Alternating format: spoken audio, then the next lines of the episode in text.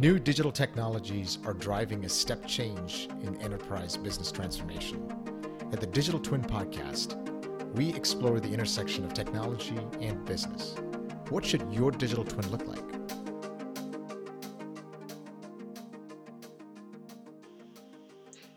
Welcome to episode nine at the Digital Twin Podcast. Your host, Omar Hari.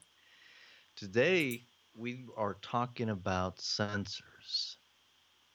We talked a little bit about this, and by popular demand, a lot of people were asking, you know, how do we actually understand what type of data we're getting, right? And is, is there certain ways that we should be attaining data, capturing data? And, you know, through learning on different technologies, there's a lot of ways you can pull, capture, and get data. And sensors are one of the items that are really at the final point, the end point of where data can be captured. I mean, Hari, you and I, you know, we see a lot of different things out there, from, you know, imaging technology to um, temperature, motion, you know, sensories of light, pressure. I mean, from the generic uh, types of data that, that are out there. But more and more, as you start researching where the technologies are going within, within the sensor realm, I mean, it is growing massively, with more and more data trying to be captured from a lot of different things and a lot of different perspectives. Yeah, sensors have been around a long time, but it's definitely getting cheaper. They're getting smaller. Um, this um, past week, uh, I had a delivery of a few uh, kitchen appliances. And... Um, Oh, really? You know, yeah, I happen to pick all Samsung, of course. Uh, well, this is not an ad for Samsung uh-huh. by any means. Uh, anybody, uh, pretty much uh, L G, um, G E, all of them are doing the same thing. But what's interesting to me is right now, I can see uh, the fridge, see the range, dishwasher, all of them online. In fact, I'm going to probably have a coffee machine that will do the same thing. It's not Samsung, but something else. But that tells you that, you know, even a, an appliance that's under a couple of thousand dollars have a number of sensors that allows, allows you to both see, manage, and control, right? Ah, you know, you just reminded me of my sous vide bath. It, it it goes right into my phone too. It cooks my meat so nicely. Yeah, I mean, nice. It's all over the kitchen. You're it right. Is. I mean, that's just a, a simple application where sensors are all over the place, right? Yeah, we were uh, talking about cars, right? Uh, uh What is it? Close to one hundred sensors right now in a typical car, and, and if it's a much more well-equipped car, could be a whole lot more than that. But on an average, they expect that to be over two hundred sensors, you know, in a typical car, and and they expect the sensor market to be skyrocketing, you know, in the automotive yeah. sector. That's almost a signal, a symbol of of a rapidly shifting market, right? Yeah, I think. I think you're hitting on something there. It's, it's, it's, you know, we had a earlier podcast around edge devices. And I think where we start to see sensors and edge devices kind of start to, you know, make that, you know, connection or cross-link is, is really at that, that lower level. So right? Good point. So we talked about cloud. We talked about, uh, we didn't talk about mist. There is no mist, no, right? No, no. The fog, the fog. Don't confuse anybody. Uh, we talked about fog. We talked about edge. And now we're talking about the sensor, which is the last point and the last mile, right? Um, so what what is a sensor? Well, in, in a nutshell, I mean, the sensor is really a de, you know a device that's that's out there capturing data in its raw form, right? Um, you know, I mentioned earlier, whether it's temperature, pressure, or some of these variants, um, you start to figure out how can we put more sensors out there to capture more data, to be able to show more patterns, understand how data is being affected, right? Um, I almost like to think of this as is almost um, an automated micromanager. You know, a micromanager always wants to know what you're doing every single time, every single moment, right? So he's getting that update, status update. Where are you at? Where are you this? Where are you that? He's, you know, he's trying to make sure he's got full control, full understanding of what's happening with all his assets and resources. Think of a sensor in that sort of scenario, the ability to be able to monitor and really manage at that minute level with, you know, the technologies around sensors today, right? I mean, so, I mean, right now we've been dealing with a lot of, you know, traditional sensors around. I was going to ask you, sensors are not new. So what's what's really new?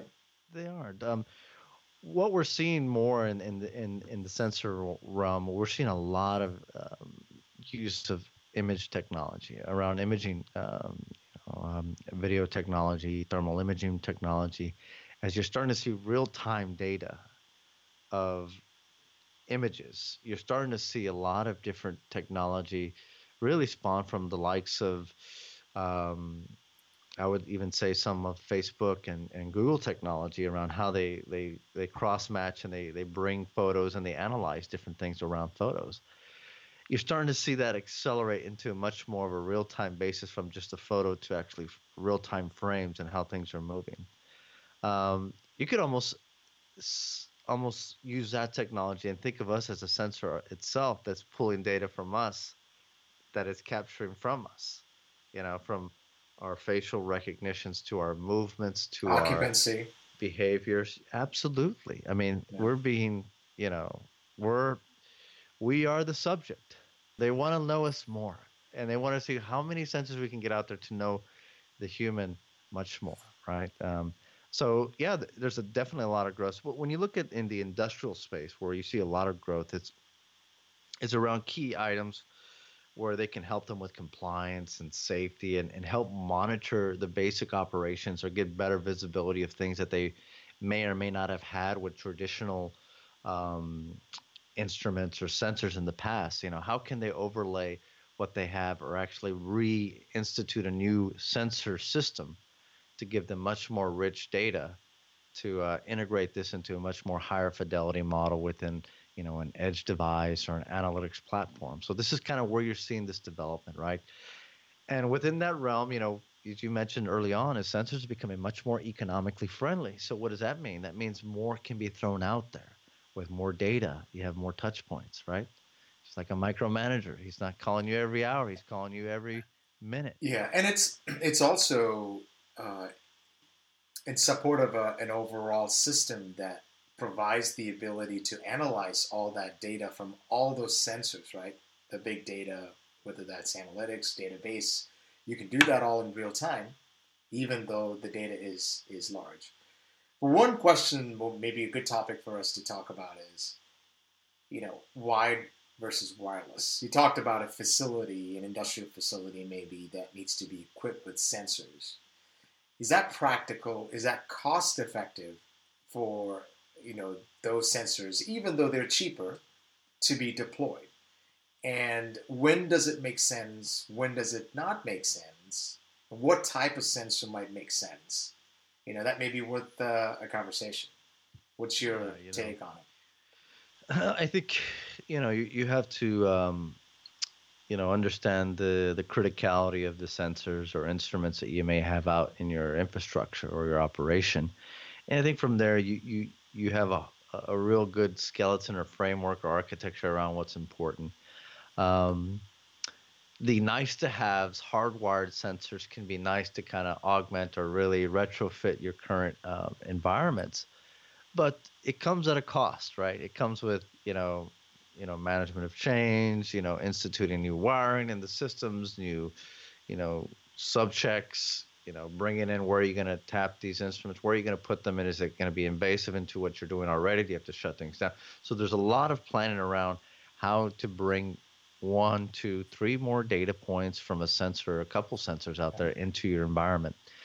What we're seeing is is the ability to bring data in a non-invasive way, very creatively, through different means of technology, whether it be vibrational data, whether it be, you know, thermal, um, you know, um, ultrasonics, so, sonar, being able to have a non-invasive sensor being broadcast in a in a wireless uh, way uh, where you don't have to put a lot of infrastructure. Immediately in the vicinity of the equipment, so you can pick it up using a gateway or something like that.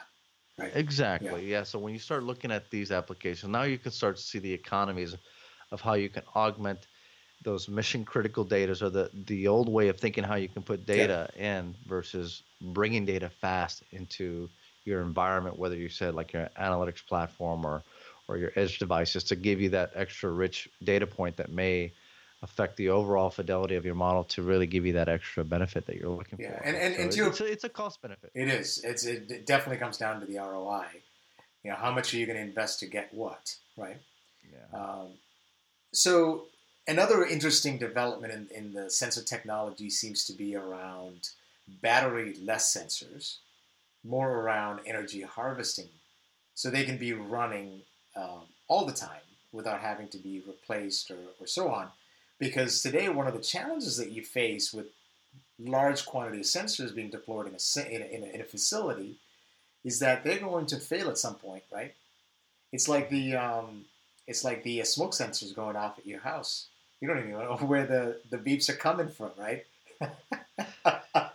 You know, so guess what? You, two or three of those before I get to the real world. Yeah, yeah. I change them all. You, I just change them you all. You change them all. Like you, you, yeah, you. That's that is the only way you can do in a in an industrial setting, right? You you have to be able to go around and replace the sensors in a proactive fashion, and you have to do them, you know, uh, much sooner than the manufacturer says it's going to last you, and you have to do them in bulk, and it's a significant amount of expense, both in labor and in material, right?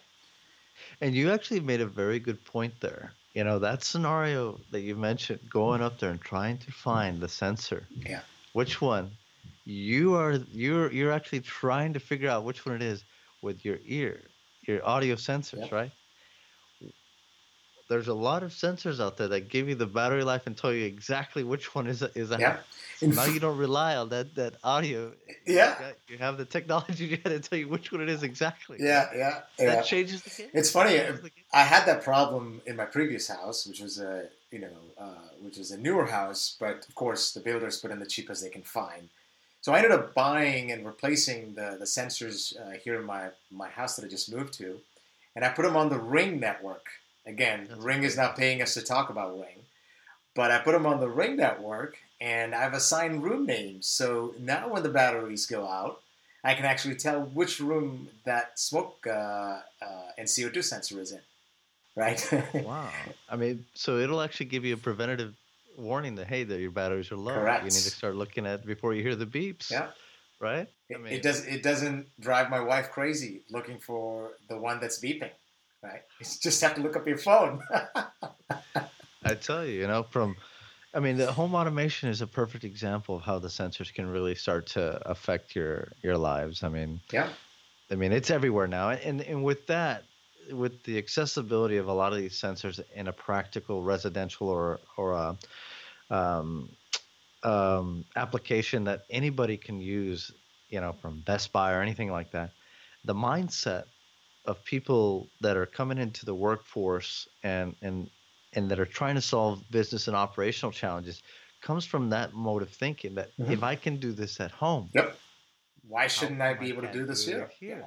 Yeah. Absolutely. In fact, a lot of things are driven from the consumer behavior. You look at uh, an iPhone, uh, apps that are that are on an iPhone, and how we use that every day to order food, to, to order a cab, to to do you know whatever, uh, or interact with your fridge or an, uh, an oven right now. Right, or the U I interaction that you have, or U I experience uh, that you have with, with an application that is uh, targeted towards consumers, that's kind of bleeding over to the enterprise, right? And the enterprise customers are looking for that similar experience, similar U I U X experience. And I, I expect that same thing in the sensor world, that we're going to have a, a revolution in, in the commercial space. You know, it's already happening, but if if if if, if not, you know, happening yet in some certain verticals, it's going to happen in the next three to five years, pretty rapidly. So, so you bring a very interesting point: the consumer-based user experience versus the the industrial or business application use of a lot of these technologies. Do you do you do you observe the different user interfaces? Is there a drastic difference between both consumer and business applications? Can you see a difference in a lot of these applications? Is I believe it, so. It, yeah, I, I, you know, I, it's I, a pretty it's a pretty rigid. It is. You know, breakaway. In fact, I mean, a lot of that innovation seemed to have happened in the consumer space first, right? You look at an iPhone, because the, the market, you know, like Google says, it's ten x, right? You have millions and millions of phones that you can sell. And with the right type of technology and the right investment in U I, U X or apps, now you have a much larger market to cater to and, and get revenue out of, right? That's not that easy to figure out in the enterprise world. But at the same time, you know, iPhone has revolutionized the U I U X experience, whether you're, you know, taking away the keyboard, bringing a center, you know, home button, then taking that button away entirely, you know, uh, bringing Face I D, bringing all the Touch I D. I mean, all of these, exactly, the watches, sensors, you know, now that's bleeding into the enterprise world with the biometric sensors, you know, the, the the devices that are that are wearables that you can wear in the industrial. Pods. Yeah, yeah. pods I mean, in the industrial space. Hear, hearing sensors that, that, that tells you that you're in a, in a danger zone, even though, you know, you may not realize it. So mm-hmm. so it's it's already bleeding into the, the industrial and the commercial and enterprise space. But I, I think in most of these areas, consumer space has shown us the way. Yeah. Right? Which is very interesting. I mean, to see, you know, how quickly the, it's being adopted in these other areas, especially when we talk about, you know, technologies and digital transformation in general.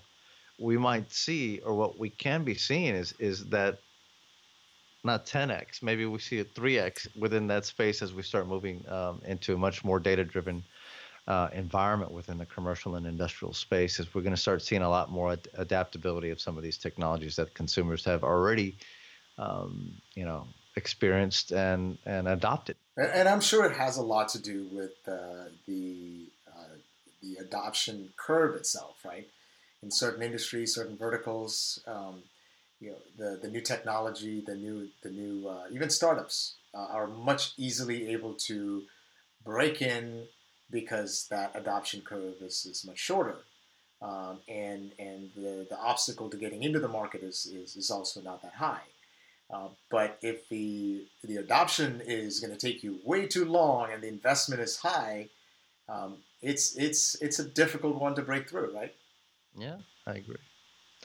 Well, I mean, I think we, we did hit quite a bit on the sensors. I mean, uh, IoT, Internet of Things, kind of falls in this realm as yeah. well.